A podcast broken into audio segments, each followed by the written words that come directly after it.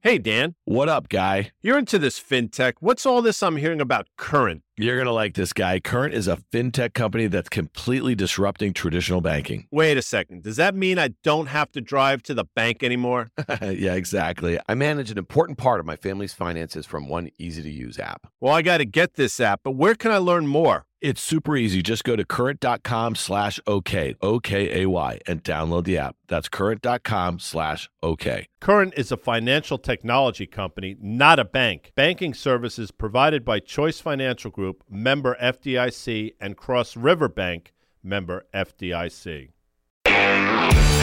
Welcome to OK Computer. I'm Dan Nathan. I'm joined by Deirdre Bosa. She is the host of CNBC's Tech Check. Debo, welcome. Hello. Always happy to be here. Big day, big week for you. Uh, a couple big tech IPOs, not something that you've been that active in as a reporter, as a CNBC TV host, me as an investor or a pundit either. So we're gonna hit nobody. Uh, it's, yeah. it's been frozen shut. I know. We, are gonna have to we're gonna have to figure out like uh, our old pitches here to talk about these things if they do come back here in a meaningful way. But that's obviously Instacart this week, today, Tuesday, and then ARM last week, and there's a few more that we can talk about. What we're looking forward to. Also, when D and I um, are done with our conversation, stick around for a conversation I had with Katie Stanton. She is the general partner and founder at Moxxie Ventures, also with a portfolio company CEO. A really interesting guy, Kwin Kramer. He is the co founder and CEO of Daily. That's a, a video infrastructure software company doing a lot of interesting things in and around creators and helping them to monetize, also integration of machine learning and a whole host of our favorite buzzwords as it relates to AI, large language models, generative, all this stuff. That was Kwin Kramer, and he is a multiple time founder and a brilliant guy. So Katie and I really enjoyed that conversation.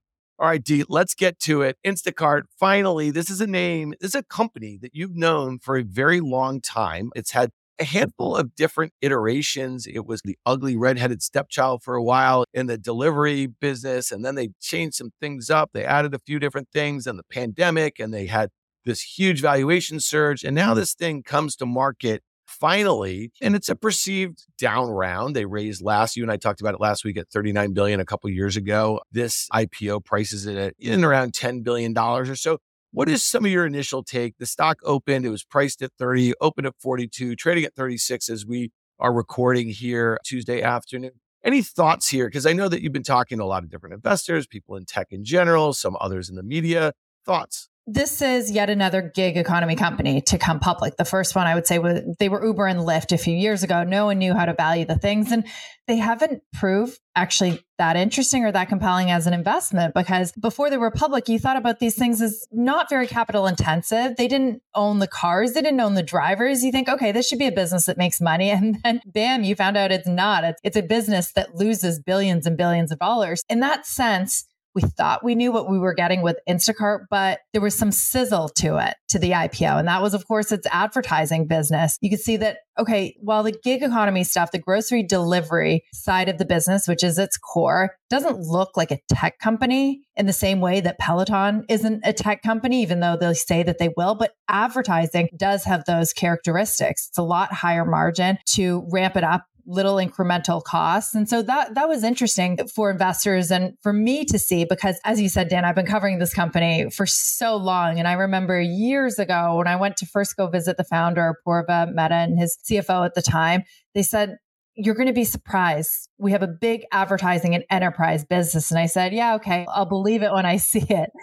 So it was one of these S1s I was waiting for. I think it took them 15 months just to go public from when they filed confidentially. So, uh, you know, it did live up to those expectations. But on the other side of it, this is a company that isn't growing anymore. Saw this huge pandemic boom. So how do you continue to build that advertising business on a base that isn't really growing. Yeah, and I, I, guess the margin thing is really important too when you think about it, because the like the bears on all of these gig economy stocks will just talk about how the unique economics of these companies are really bad. But you throw in something like advertising, and it's something that I know you spent some time reporting on with Uber. I mean, it's a very high margin business, and it's something that I've found it is just a power user of Uber. I, I feel like they're doing a good job serving ads. They're relevant to some of the things that they know you're doing. And again, you're talking about companies that some of the margins look like kind of mid to high 40% or so. At least they are or like a DoorDash and you start to throw in advertising revenue that comes at sometimes double that margin, right? And so that's probably how you could justify some of these valuations. Last week, we talked about bankers having to bring the Instacart at a discount to DoorDash. DoorDash is going to be profitable, marginally profitable, I think on a GAAP basis next year, trading a little over three times sales.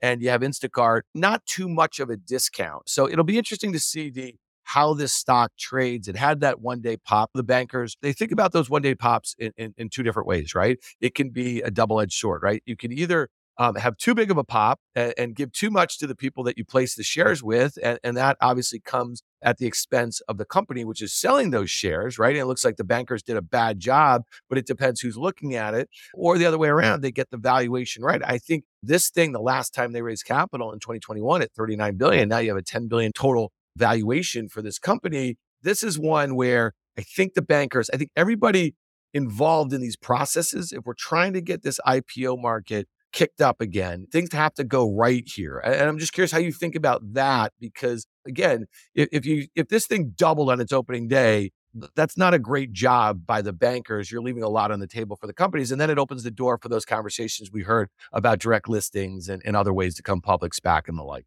One quick thing on the advertising model is I would say that Instacart feels a lot more compelling than an Uber or DoorDash. You're going on an Uber at least to get a car or get restaurant delivery. You're going on Instacart to shop. That's why PepsiCo buying shares in a private placement was so important because for CPG companies, it's hard to think of a better platform than Instacart. There's the intent to buy. They've got the data to feed their customers similar goods. There's differentiation by branding. I just think that the business model for Instacart, which is maybe why they figured it out before their gig economy peers, makes a lot of sense and is more interesting than it is for some of the other gig companies.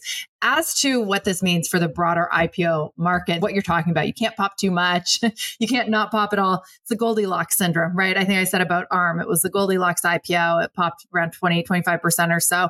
And that's fine because they didn't leave money on the table. In the case of Instacart, it doesn't matter because they weren't raising very much money anyways. And this float is so small that I think it's harder to say that this was a good or bad pop because ultimately it doesn't really mean anything. And the real IPO or at least indication is going to come when that lockup period expires. ARM has one investor, SoftBank. They stand to win or lose. It's an individual decision whether they sell or not. And Masa could do what he did with Alibaba, use those shares and arms as leverage. He can sell them down to invest more in AI. But there are nearly a hundred investors in Instacart, all with very different aims. The traditional venture capitalists, they should want to get out because that is the business model, but even that is changing. And then you've got the institutional investors like Fidelity and T. Rowe who may hold on, they may not plus all the retail investors and the employees, by the way, who will get to sell out before that official six month lockup period. So you could see some volatility going forward. And I think that this is a unique IPO that isn't necessarily going to mean all that much for the broader markets. I, it's interesting because when you think about the excitement that normally comes with a, a company coming to the public markets,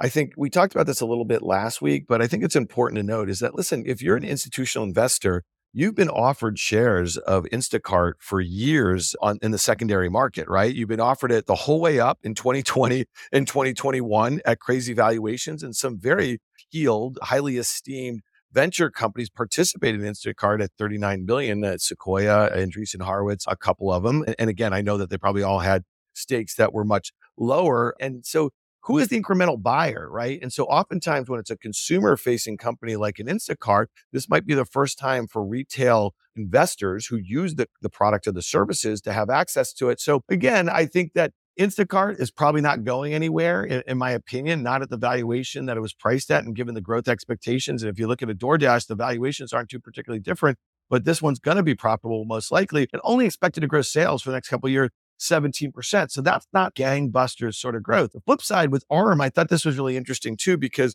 oftentimes there's two things that are highlighted that are overhangs as far as uh, when a company goes public. One of them, obviously, being the lockups uh, that insiders can sell, which you just mentioned. In the case of Instacart, there's a lot of shares that are going to come off lock over the next few months into the fall. And if this company does not execute well out of the gate, I think there's a lot of risk to it at the current valuation. And so I think it was also interesting that ARM, there was a research report out of Bernstein this week. Now, Sanford Bernstein, which what it used to be called, they don't have investment banking. They take a lot of pride in the fact that they can be honest brokers, in quotes here a little bit, when they're doing equity research because they don't have to worry about getting investment banking uh, mandates from companies.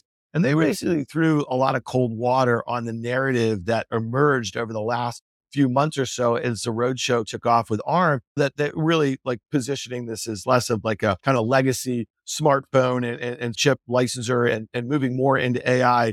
And the stock has come down pretty hard. It's down at 55 as we're recording right now. I think it got as high as maybe 65. So it's round trip the whole post IPO pop that it had over the last week.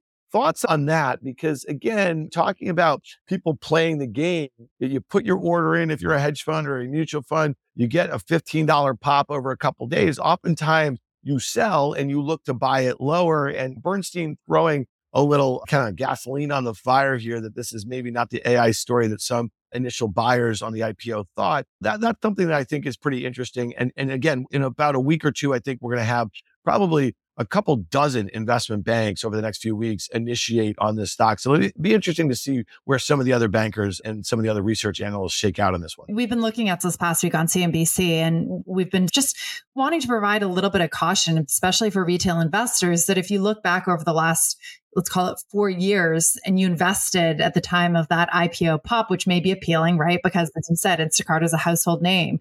People may be familiar with using the app and think, okay, it's going public at a discount. It's not $39 billion, it's $10 billion. There may be a desire to buy in, but we looked, and if history is any indication, it's an absolutely terrible time to buy. Even the most successful IPOs of the last few years, Airbnb and Snowflake if you had bought on that first day peak, you'd still be down, even though they're up from their IPO prices. So there is that hype cycle. And, and what's interesting about this round, Dan, another thing I've been talking about is the role of cornerstone investors, right? They've now become so common and it's a way to drum up excitement, a way to build support for the IPO, for the listing day. Retail investors, they could look at ARM's IPO and say, you know, if it's good enough for Amazon, if it's good enough for Nvidia and Intel and et cetera, the biggest tech companies out there, it's good enough for us. And not necessarily know, knowing whether they actually did buy shares or how long they're holding on. Yeah. One, one thing I mentioned just on the ARM too is that until it's like a better vetted situation as it relates to their exposure to AI, if you look at just the semiconductor index in general, the SOX or the ETF, the SMH that tracks it, the two largest holdings, NVIDIA and Taiwan Semi, they're correcting right now. Taiwan Semi is down about 20% from its all-time highs just made a couple months ago. Nvidia was trading $500, probably trading 510 in the post-market in late August and after its huge Q2 results and guidance and it's down trading 436. We have over a 10% correction there if this AI excitement wasn't in NVIDIA, the semiconductor index would be trading very poorly. Smartphones are not great. Data center has not been uh, at the growth rates that we've seen over the last couple of years. PCs aren't particularly great. So the semiconductor group in general is something that to me I'd be a little cautious on. AMD, this is one that kind of joined the party with NVIDIA in late May, is down about 20% from its recent highs. To me, ARM, especially with all the overhead, at some point, I would suspect to your point about SoftBank opening, owning 9% of that one, they're going to sell another slug here. You know what I mean? Over the, I, probably before year end is my guess. So this is not one that I find particularly interesting. Masa said that he would be holding on, but who knows how long that means. But I agree with you on that point. Throughout the roadshow, ARM tried to paint itself as sort of an AI play. But the question you need to ask is it AI centric or is it AI adjacent? And if it's the latter, you don't know whether that's actually going to turn into something really essential to the shift to generative AI. And as you said, right now it's businesses, smartphones. That's a declining industry or saturated one, at least. Yeah, no doubt about it. Let's hit another name that's again one of these last few year IPOs in the the digital space, and that's Pinterest. Also a name that you know and cover very closely. I remember listening while we were on Fast Money one day. You had an interview with the new CEO. I want to say that was in the spring. Is that correct? And at the time, the company had been, you know, suffering from like decelerating growth rates. Obviously, the pull forward during the pandemic made it one of the pandemic winners in quote here, but the stock has been fairly volatile over the last year and a half. It's trading up about 5% today. They're talking at an analyst meeting about a reacceleration of revenue growth. Thoughts here, because again, a lot of these, and I'm just going to call them internet stocks, and you could throw Meta and Netflix in. They bottomed before the NASDAQ bottomed last year. And I thought that was interesting. They got so hard hit, right? Because they were the names that were perceived massive beneficiaries of everyone not being outside and being able to spend that sort of thing in 2020. But that corrected fairly quickly. And some say it overcorrected in late 21 into 22. I think that Pinterest is an interesting name. And you're right. What does it say about the broader internet space? Did they go down too hard? In the case of Pinterest, though, he they have a fantastic CEO at the helm, right? Bill Ready, who you referred to. I've known him since his PayPal days. And I always thought he was the most interesting person to talk to there because he just had a way of explaining things and simplifying them. And I think he's bringing that to Pinterest. Pinterest isn't just a place to look for furniture ideas or clothes ideas. It's an e-commerce platform. And that's what he's, that's what he's hoping to turn it into. It's interesting you say that maybe the public tech companies are coming back because connecting it to our conversation about Instacart, I wonder what that's going to do to the companies in the IPO pipeline. If they start to see Pinterest and other companies that went public a few years ago start to come back up, they're going to say, if we hold on a little longer, don't take that down round, maybe it's going to be less of a down round, or maybe it's going to be an up round. Who knows? Um, but I think that will be very interesting how that plays out in the private markets and how that relates to IPOs. I'll tell you this, Dee. If I'm looking at the last couple years and all the uncertainty that we had around the economy, and then last year, how horrible private valuations were were looking towards the end of 22 how the public you know markets were trading at the end of 2022 they were basically pricing in a near certainty of a recession that recession hasn't hit so if you have companies like pinterest saying that the ad market is starting to get a little better and you have a nasdaq that's up 30% a nasdaq 100 that's up almost 40% an s&p that's up 16% I think you come to market here because I don't know when it gets better. So the question that you have to ask yourself is what are my demands? Like meaning like what do early uh, investors expect? I have a brain drain on talent, right? If they can't finally monetize at some point, how do I use currency for M&A and a whole host of other things? So to me, if we go into a period, let's say next year, where we finally do have that res- recession, public markets will start to sniff it out ahead of time private market valuations, a lot of folks have been holding out, trying not to do those down rounds. You're almost better off doing a public down round and at least having some currency in the public markets, in my opinion. And I look at a name like Pinterest and I say to myself, going back to, okay, if they're talking about reacceleration of revenue growth, here's a company that has 15% of their market cap in cash, no material debt, right? This is one to me that if also they're pivoting a bit more towards e-commerce and I look at that enterprise value and I say to myself, this is M&A target to me. If I'm a huge retailer, if I'm something like a Walmart, which is trading at all-time highs, I'm thinking about how I have to better compete with an Amazon that just showed us better than expected operating margins in their retail business. We're showing really high margins from that ad business. I think it's over 40 billion a year for Amazon right now. I don't know, man. I'm putting Pinterest, and I know you're probably going to poo this. I'm putting Pinterest in my kind of M&A bucket here, especially at the current enterprise value and given some of these sort of kind of more optimistic kind of tones. And then the last point in late 2021, when we knew that everything was about to come undone, when PayPal kind of floated that trial balloon about possibly making a bid for Pinterest, I think you have some folks come back to that. I don't think it's a big payments company. I think it's a big retailer. I'm not going to poo that idea. I think it's an interesting one. One important thing that maybe you left out of why these companies are becoming interesting again it's profitability right and interest rates is when interest rates rose no longer was it compelling to push that profits off in the future and if interest rates still aren't going to come down for some time but they do have that better profitability piece that also makes them a lot more compelling and maybe brings their valuation up again or makes them even more compelling M&A targets. I don't know if the company would do it. And what's curious too I'm trying to think back to Pinterest what kind of share structure they have. If they have dual class shares and if Ben Silbermann still has the voting rights that would make it difficult. And we've talked about Lyft in the past. The founders have to be on board to do that. You think about an Instacart though, there are no dual class shares. It's at 14 billion, I think, today on its debut. Could be an interesting Listen, target. Also. You know the deal, right? The IPO market comes back. Strategic M&A is likely to come back too. And so to me, we've seen private equity was active in late 21, 22 in the software space. It was SaaS was all the rage here. And so maybe some of these companies, these kind of e-commerce and payments that are much more mature maybe they need to be retooled. Maybe there's some private equity, maybe there's some strategic M&A. Who knows? Okay, well listen, D, I think we covered um, a lot of ground. I do think it's exciting though like to getting back to this kind of IPO market. These are real companies. These are companies that have been waiting a very long time to tell their stories to the public markets and I think for your job as what I think is one of the best tech reporters out there and me as a just a kind of goofy talking head also on CNBC. It's just kind of fun to talk about new stories and how they're going to compete with some of the stocks and the companies that we talk about day in and day out.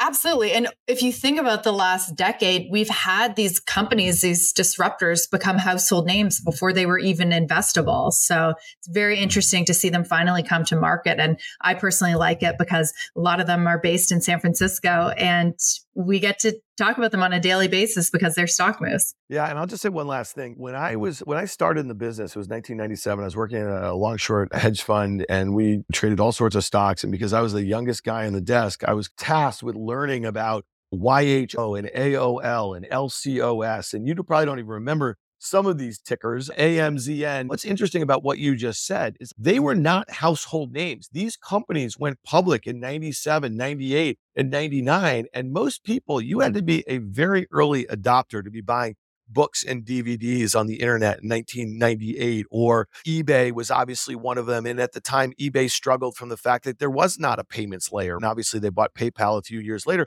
but these were not household names. So not only were you taking a shot on a company that was not profitable and like really small revenue, and it seemed like a dream because very few people were f- familiar with the internet then and really did not have a grasp of what the promise and how it was going to affect almost every industry. And to your point, we've all been using Instacart and DoorDash and all these companies and these services long before they ever came to the CNBC screen. So to me, I think that's a really interesting distinction. And in a way, you're now touching on my sort of favorite pet topic is a lot of growth that the ordinary investor has missed out on. Sure, there's allocations for the institutional investors, but very small when they're still private companies. And so, where you were able to invest in Amazon and Apple and eBay and some of these companies from the beginning and see the upside of that growth is big questions around the current class of disruptors, whether or not their best growth days happened in the private markets and the VCs were the ones that got to cash out and make a load of money. So I'm happy to see it, see them go public and at least for retail investors to start learning more about their financials. And that's really key is they become more transparent. Hopefully, you and I are going to have a lot more tech IPOs to talk about in the not so distant future. Deirdre Bosa, she is the host of CNBC's Tech Check. I really appreciate you being back with me this week. Also, stick around for my conversation with Katie Stanton of Moxxie Ventures and Kwin Kramer, CEO, co founder of Daily. Thanks a lot, Debo. A pleasure.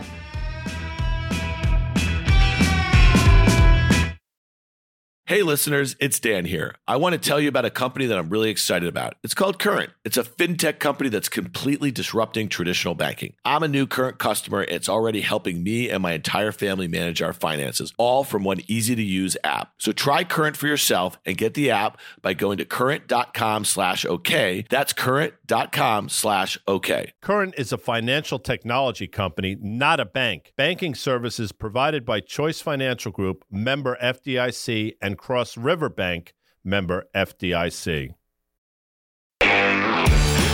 I am here with Katie Stanton. She's the founder and general partner at Moxxie Ventures, and Kwin Kramer, who is the CEO and co founder at Daily. Welcome, guys, to the pod. Thanks for having so good to be here. All right, Katie. I've been very fortunate for you to dig into the Moxxie portfolio, and, and you've picked out some really brilliant founders here. And, and Kwin is one of them. Just reading the story, just his career in general in tech as a multiple time founder. And we're going to talk about Daily, uh, infrastructure software company focused on video, and a lot of stuff actually near and dear to my heart as a creator. So I'm really interested in hearing about the company and some of the changes that you guys are probably involved in right now with some of the, the, the latest tech crazes that you actually have been involved in for years. You're not a Johnny come lately as it relates to structuring unstructured data and thinking about solving big problems using machine learning and AI and the like here. But Katie, you usually have a really good story how you've met a lot of the founders that Moxxie's invested in. Can you talk to us a little bit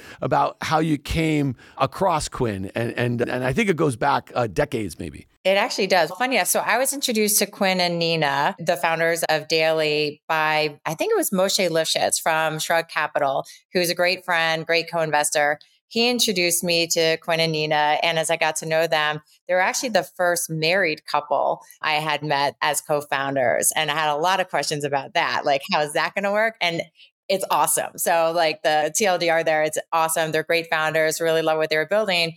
But I think the story you're alluding to is that I, before Moxxie, I had this wonderful experience working for President Obama and I staffed him for his first interview with All Africa.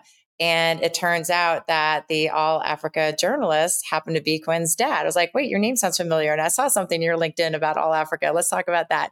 So I was really excited to get to know Quinn you know, three time entrepreneur, has been around the space. He's an engineer, he's a founder, he comes from a family of journalists. He's just a really interesting person. So it has just been an honor and privilege to have worked with Kwin for the past number of years. Kwin, so let's talk a little bit about that background because it seems like you are an engineer by training academically and, and you're a multiple time founder, but you also have a leg into journalism. And, and Katie just alluded a, a, a little bit to that. Talk, talk to me a little bit about what led you to the Daily when you guys founded it in 2016. What were some of the experiences that kind of helped inform that decision? Because video at the time, a, a, lot to do with, I think, the explosion of social media and the, what was really blowing up. It was something, it was a kind of a must have feature, right? And then obviously in the years since, that changed a little bit for enterprise. And I know that you serve both of these kind of verticals in a way, but talk to me a little bit about the background with media and how you led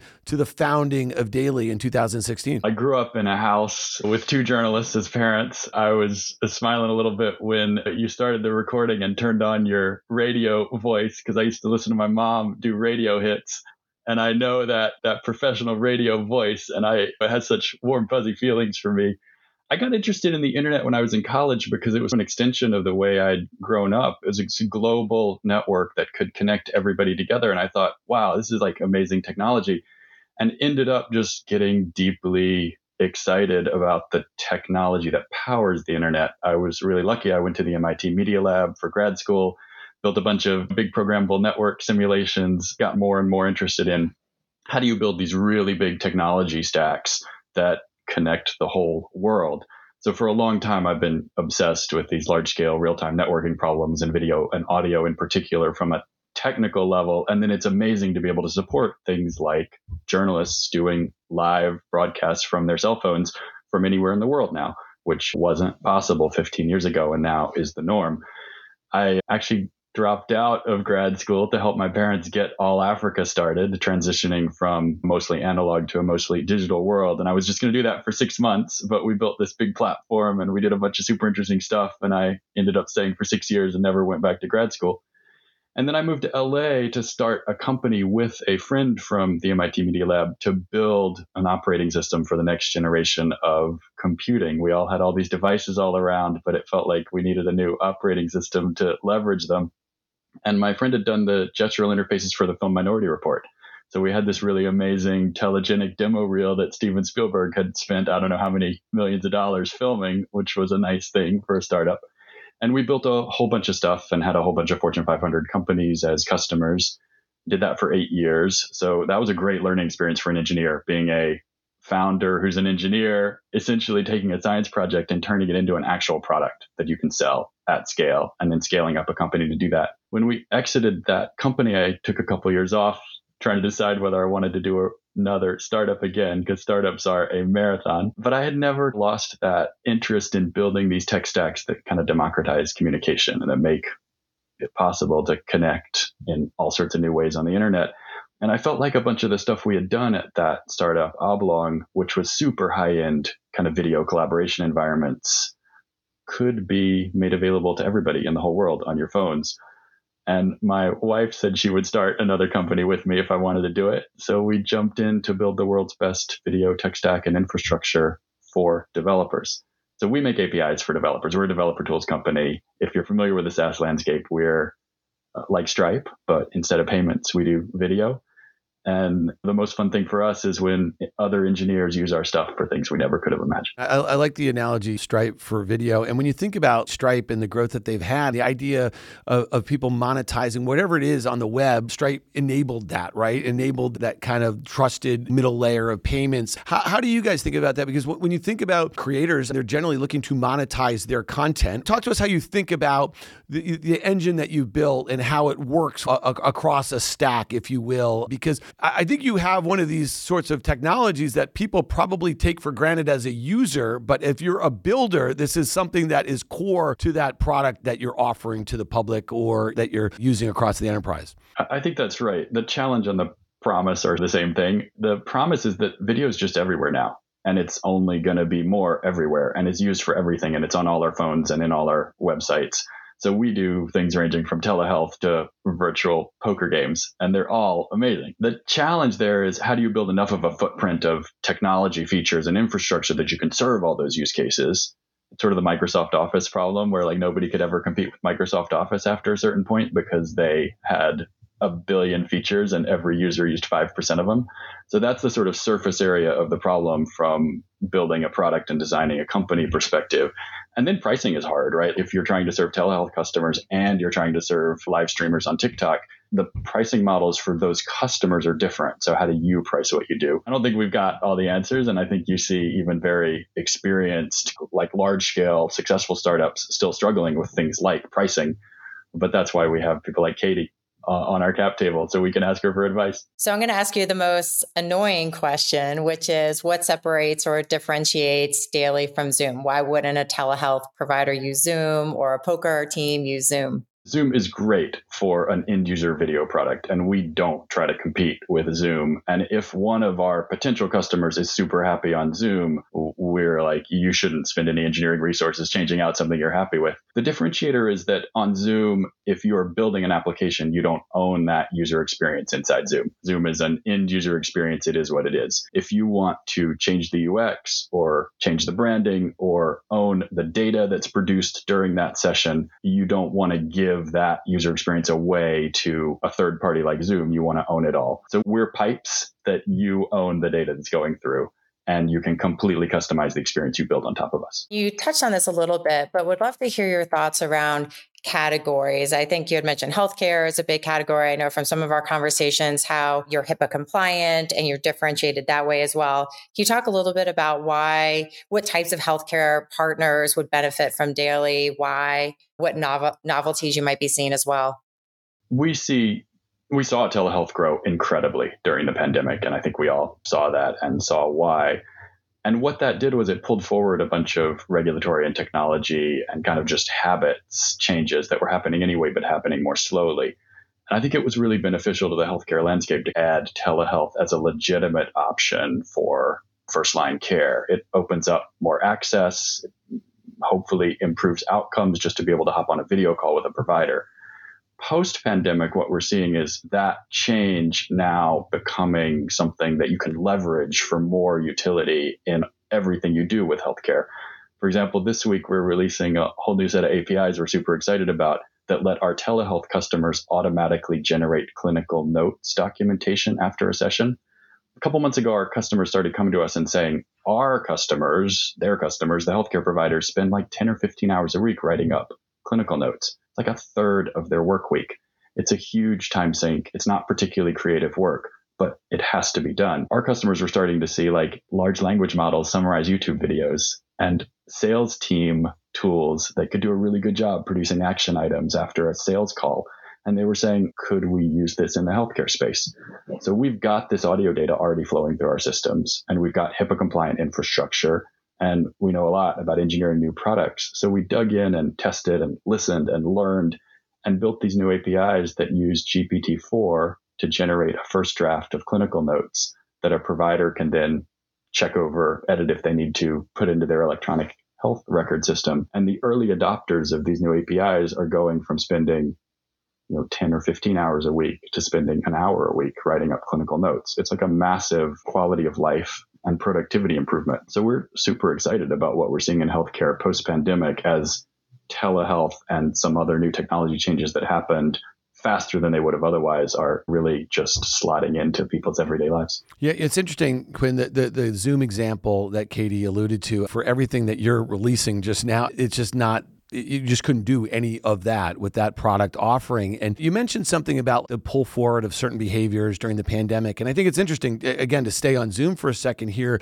Again, a great company down 90% in the public markets from its all time highs in late 2021. Here's a stock that trades at 15 times earnings. Okay, just to put this in perspective, the S&P 500 trades at about 20 times earnings. It's a very profitable company with nearly 80% gross margins. Now, the problem is it's only growing low single digits its earnings and sales, it's got 28% of its market cap in cash. And again, we're zooming out a little bit from the private markets. What do you think is being underappreciated by kind of their place as an incumbent in the market and just this market share that they've been able to establish? And I think it's very sticky. It's just not growing. And so I always find it interesting sometimes because what you just described about what you guys are doing is very different from that product and the services they provide. And you are going to be embedded in some of the biggest products and services that emerge from all of the excitement in and around these generative AI models and large language models. Is, is that it? Is that like investors are looking at that saying that was so 2021,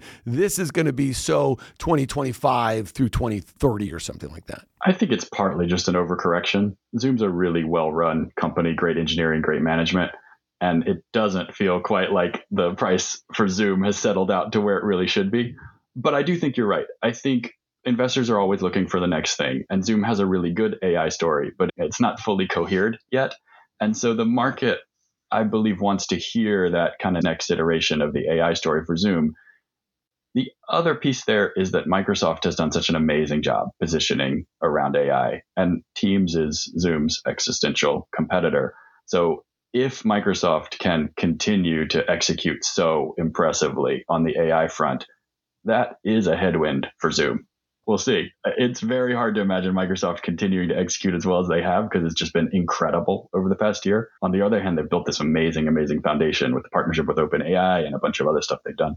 It's interesting. You almost wonder Microsoft again, this partnership, without it, they'd be left in the dust. People would be talking about Microsoft and their inability to integrate these into their productivity tools or search or, or, or the like here. So it, it is interesting because this is the sort of partnership that we have not seen in, in, a very long time in tech. And I know that you've been in Silicon Valley for a while and, and as a founder, but like talk, talk to me a little bit. You kind of alluded to just your AI strategy a little bit. Let's just think about how has this changed your strategy uh, as a CEO of a company? Because again, we talked to these are things that you've been working into your business model for years now.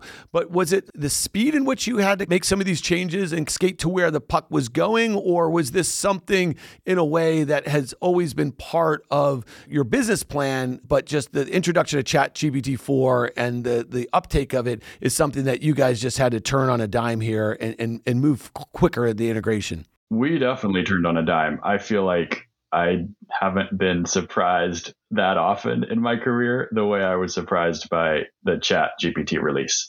It was a step function improvement in what large language models can do. Computers historically have just been really bad at taking, as you said earlier, unstructured data and doing anything valuable with it. And GPT 3.5 and now GPT 4 are actually amazing at taking unstructured data and analyzing, prioritizing, sequencing, extracting, structuring it.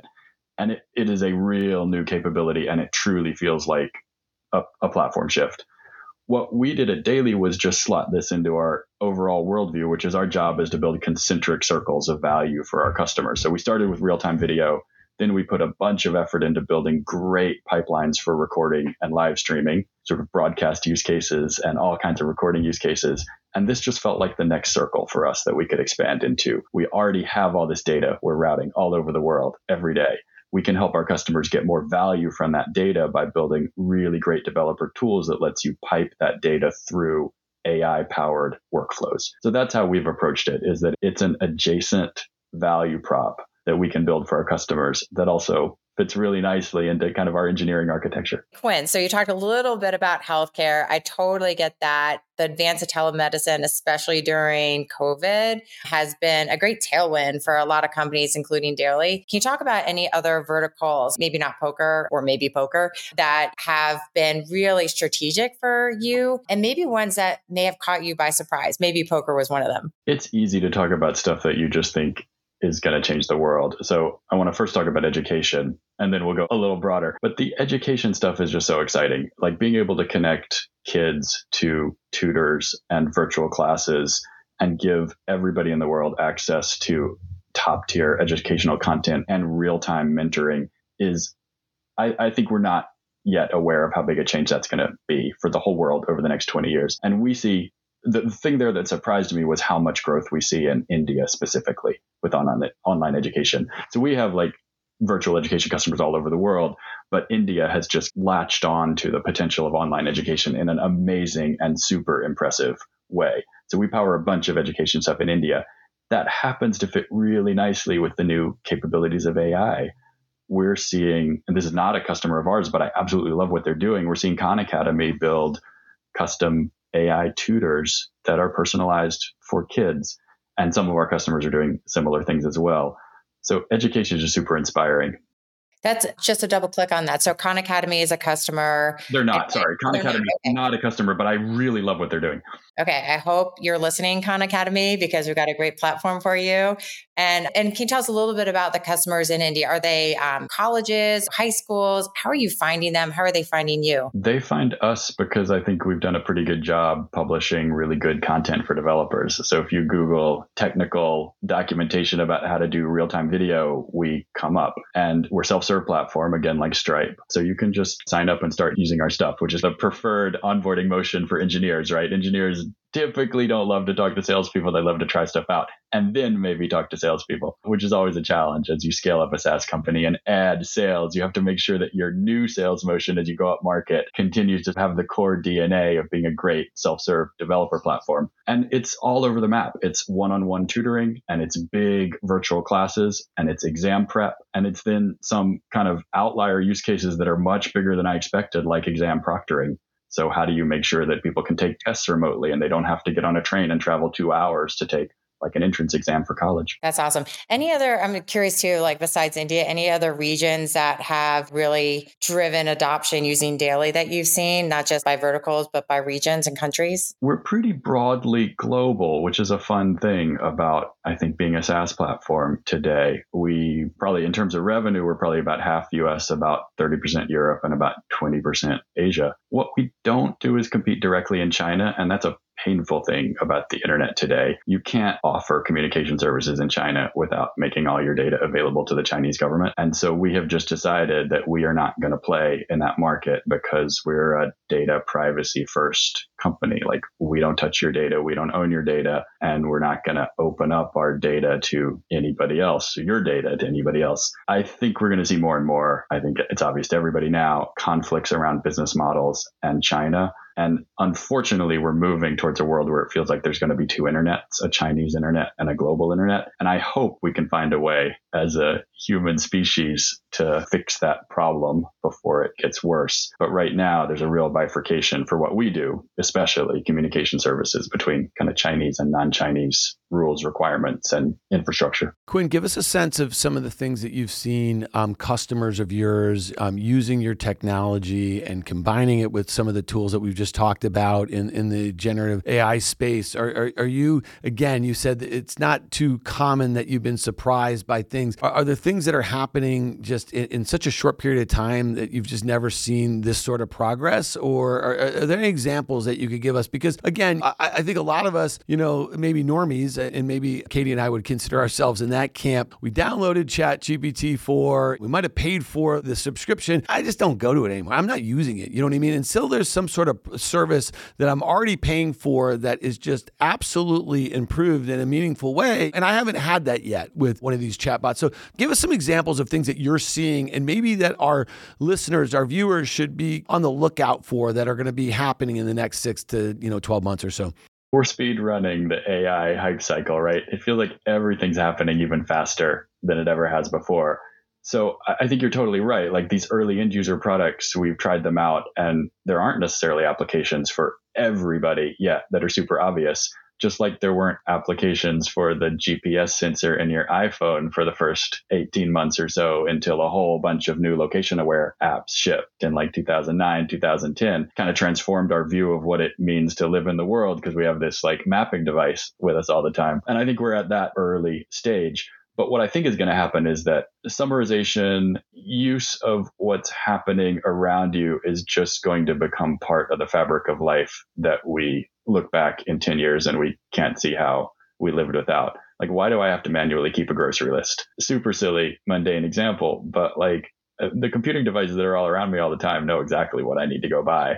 They just haven't previously had enough, you know, kind of unstructured data to structured data tooling to make it happen. But, but it's me. funny. The skeptic in me, though, like I, I we lived through this 10 years ago. You remember Alexa? You remember you'd put this little hockey puck in your kitchen and then you had all those little buttons that you'd put in the cabinets and it was supposed to do all that for you. Do you know, you know what I'm saying? And and I'm sure there was a lot of machine learning in that and there was recommendation engines embedded. So part of me is I look at the frenzy that I see and the valuations and the capital that are being committed in the private markets right now. And then I see the hundreds of billions of dollars that have been accrued in value in the public markets before we actually have any meaningful use cases, I think, like commercialized ones at the moment. And I wonder, going back to what we just said about Zoom and the example of the pandemic, are we doing the same thing again, like right now? You know, you know what I'm saying on, on, on a massive scale. As an engineer, I'm like AI neutral forever and ever, which is why I was surprised when ChatGPT and GPT three and a half came out because I'd seen incremental improvements in AI for 25 years and they were good, but not astounding. And then these large language models hit this inflection point, this tipping point, and they can gen- genuinely do things we couldn't do before. So I think about this as like Alexa crawled so that GPT-4 can run. And GPT-4 is the beginning of this. There's going to be another generation of these models later this year and next year. I think we're underhyping this stuff personally, not in the sense that every individual investment is going to be a winner, because that's definitely not true. And there are investments that people are pumping too much capital into on a one off individual basis. But as a sector, this is the next platform shift. And if you invest in the next platform shift, you make money. Like that's the history of technology. Katie, as a VC, and again, you started Moxxie, what, three years ago or so, you've seen dozens, if not hundreds, of companies that you've been involved with or advising and, and close to. Are you seeing what Kwin's seeing in a way from your perch? Because again, as a builder, as a CEO, a co founder who's obviously got to be very nimble and he's serving uh, all different sorts of customers in different verticals, do you feel that same way? If a company comes to you, if there's a pitch deck, and it's some sort of digital company and they don't have an AI plan right now, is that like a non starter for you? It's really interesting. I remember working at Google, we would have a mobile team, and that became really antiquated really quickly because everything is mobile. And at Twitter, we had an international team, and that became integrated because everything is international. I think the same is true with AI. Everything is AI. That's table stakes at this point. So, anyone, when I see a pitch deck, someone's like, it is AI fueled software. it's immediate pass because, of course, it's AI fueled. Everything is like, what's next? What's so unique? What's so special? So, I think for investors, for us, we have to really sift through the noise. And ultimately, it's about the founder. So, in the case of Kwin and Nina, here are thoughtful, smart, experienced people who deeply understand a category and have a unique insight as to how to make it bigger and better and why people are going to buy this product and use this product in their lives. And it's finding that versus this is AI for blah blah and something that can easily be replicated and also sifting the real founders from a lot of those Horus who are out there looking to kind of like, I want to be a founder too in the middle of this hype. I, I did an internal presentation at Daily in July because we have a bunch of old curmudgeonly engineers like me who are skeptical about each new hyped thing. And it was really important that we all get totally aligned inside Daily at exactly what at the level Katie just said. Everything is AI.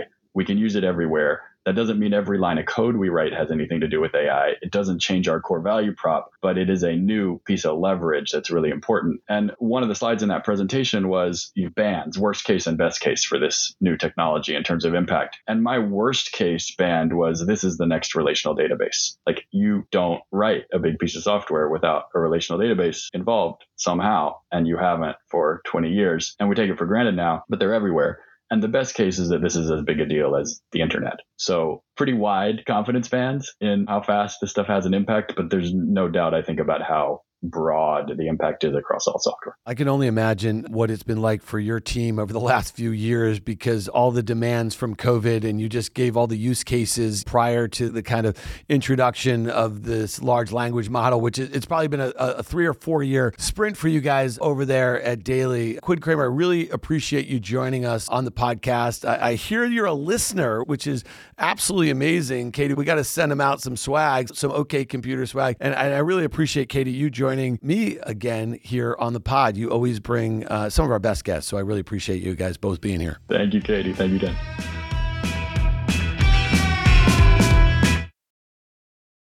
If you like what you heard, make sure to hit follow and leave us a review. It helps other people find the show. We also want to hear from you. Email us at contact at riskreversal.com.